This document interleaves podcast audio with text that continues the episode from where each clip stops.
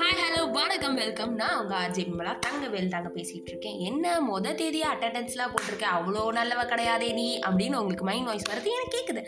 Actually today is the starting of third year anniversary, அதாவது anniversary day. எனக்கு இன்னைக்கு எந்த ஆனிவர்சரின்னு கேட்காதீங்க, பாட்காஸ்ட் ஆனிவர்சரி. ஓகே, நான் பாட்காஸ்ட் ஆரம்பித்ததோட மெயின் ரீசன் அப்படின்னு என்னோடய ஹிஸ்ட்ரி ஜியாகிரஃபி எல்லாம் சொல்லணும்னு எனக்கும் ஆசை தான்.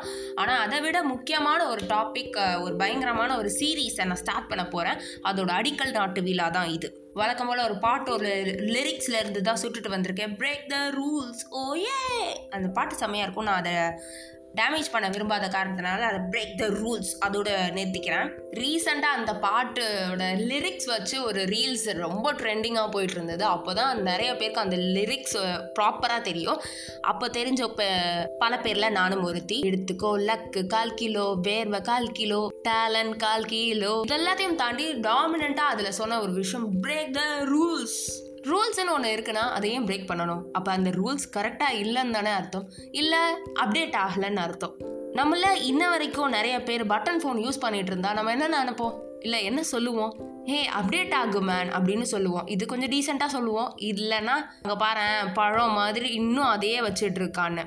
அந்த மாதிரி நம்மளை சுற்றி நிறைய பழைய விஷயங்கள் சுற்றிக்கிட்டே இருக்குது. அதை இப்போது நம்ம ரெஸ்பான்சிபிளாக மாற்றினா மட்டும்தான் இந்த ஃபோனோட எவல்யூஷன் மாதிரி நமக்கும் நம்ம சொசைட்டிக்கும் ஒரு பயங்கரமான எவல்யூஷன் இருக்கும். இல்லைன்னா அதே 40 வருஷம் பின்னாடியோ இல்லை 50 வருஷம் பின்னாடியோ வாழ்கிற ஒரு சூழ்நிலை தான் இருக்கும். ஃபோனு, டிவி, வைஃபை, லேப்டாப்பு இதை மட்டும் எவல்யூட் பண்ணி மாற்றுறது முக்கியம் இல்லை. இதையும் தாண்டி நிறைய விஷயங்கள் மாற்ற வேண்டியது இருக்குது. அதில் முக்கியமாக ஃபார்மோஸ்டாக ஒரு விஷயத்தை பற்றி தான் இந்த ஃபர்ஸ்ட் எபிசோடு இருக்க போகுது. அதை ஒரு கதையோட ஆரம்பிக்கட்டுமா?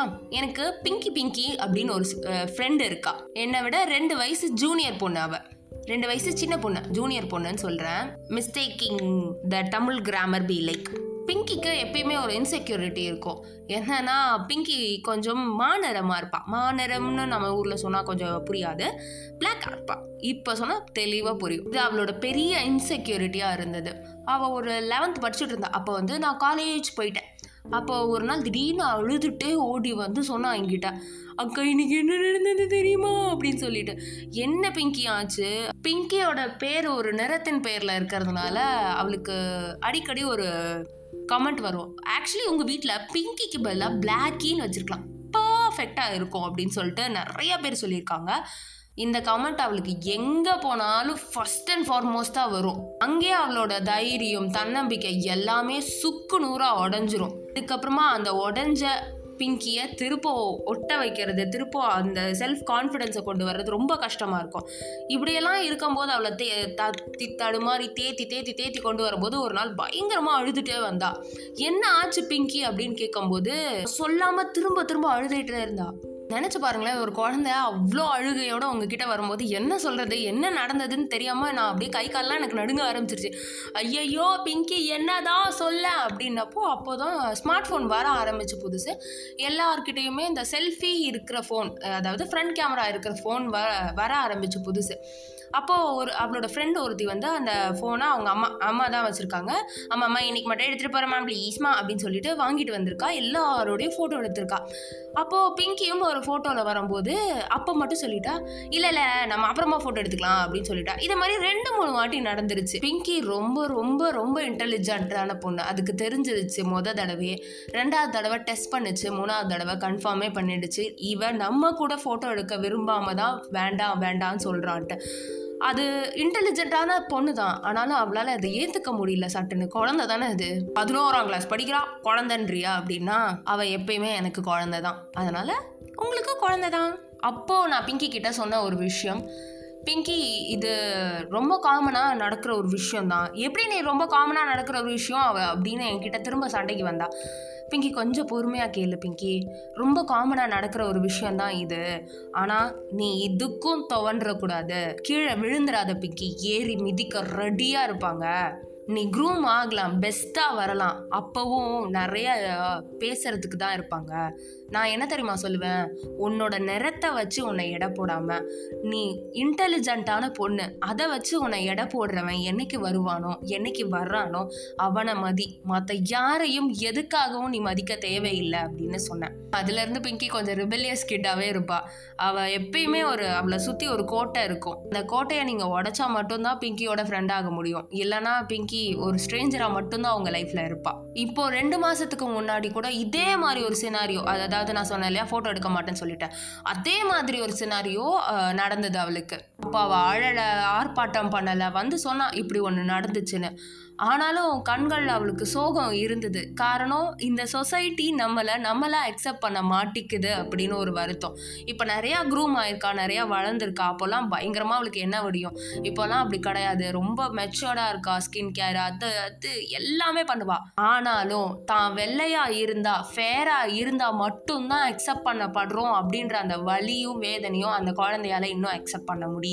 இது எல்லாத்தையும் தாண்டி நான் ஒரு விஷயம் சொல்லட்டுமா, அந்த பிங்கி வேறு யாருமே கிடையாது. அந்த பிங்கியே நான் தான், இந்த விமலா தங்கவேல். நீங்கள் யாரை பற்றி யார் சொல்ல சொல்ல கேட்டுட்ருக்கீங்களோ அந்த விமலா தங்கவேல் தான் அந்த பிங்கி. கதை சும்மா ஃபிக்ஷன் கிடையாது. எப்பயுமே நான் உங்களுக்கு கதை கதையாக சொல்லியிருக்கேன், எல்லாமே ஃபிக்ஷன்னு ஒரு டிஸ்க்ளைமரோடு சொல்லியிருக்கேன்.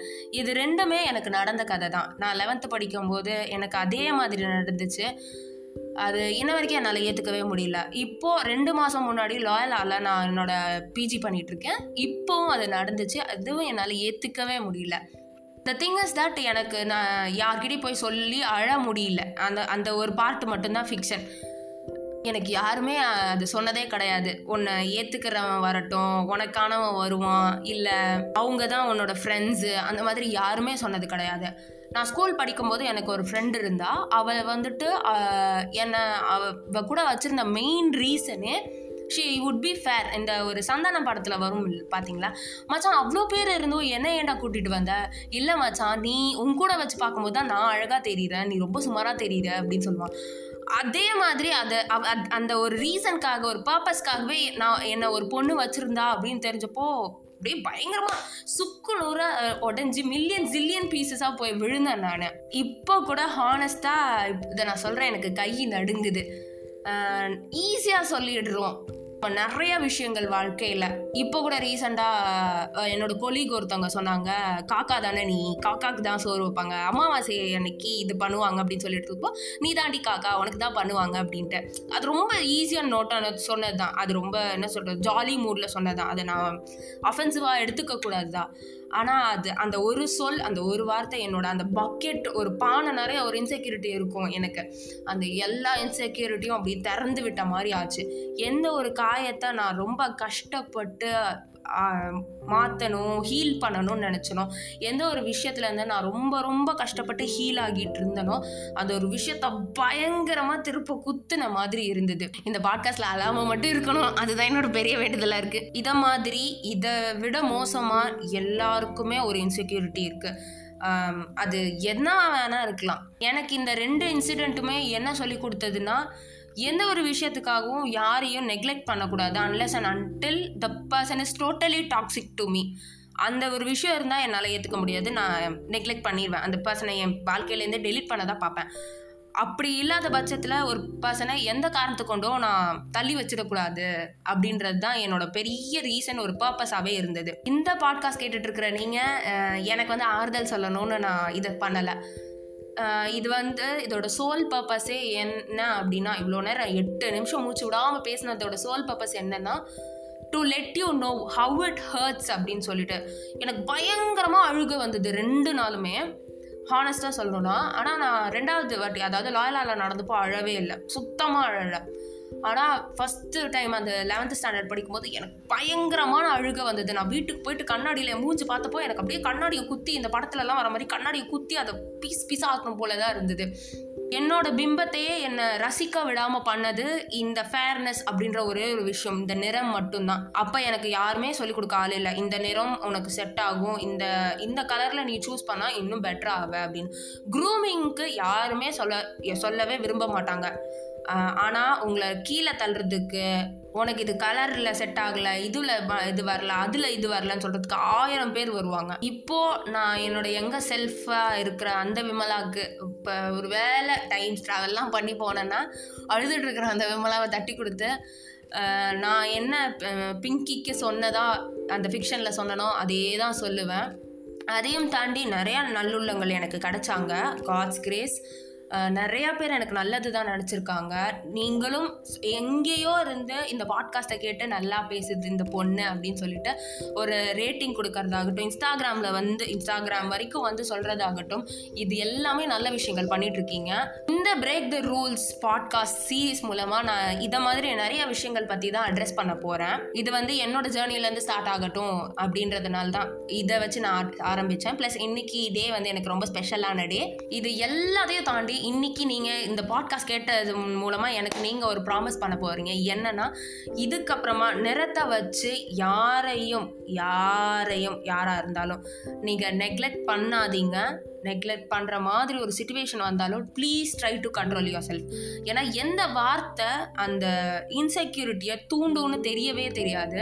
ட்ரஸ்ட் மீ, எந்த வார்த்தைன்னு சத்தியமாக தெரியாது. ரொம்ப ரொம்ப ரொம்ப ஜோவியலாக சொன்ன ஒரு விஷயம் ரொம்ப பெரிய டிப்ரெஷன் கொண்டு போகும். அதுக்கப்புறம் திரும்ப அதுலேருந்து மீண்டு வர்றது அது இன்னும் ஒரு சாப்டராக இருக்கும் வாழ்க்கையில். அண்ட் இன்னமும் யாராவது நிறத்தின் பால் தான் ஒருத்தர் அழகாக இருக்காங்க அப்படின்னு நீங்கள் நினச்சிட்டு இருந்தீங்கன்னா அது பெரிய முட்டாள்தனம் மட்டும் நான் சொல்லிக்கிறேன். நிறத்தின் பால் ஒருத்தர் அழகாக இருக்கவே முடியாது. நான் நிறையா பேரை பார்த்துட்டேன், கலரில் சூப்பராக இருப்பாங்க. அந்த சோ கால்டு எல்லா சொசைட்டியில் இருக்கிற அந்த அழகும் அவங்களுக்கு இருக்கும். ஆனால் மண்டையில் ஒன்றுமே இருக்காது. உடனே முடி இருக்காதான்னு கேட்டு தயவு செஞ்சு யாராவது வந்துடாதீங்க.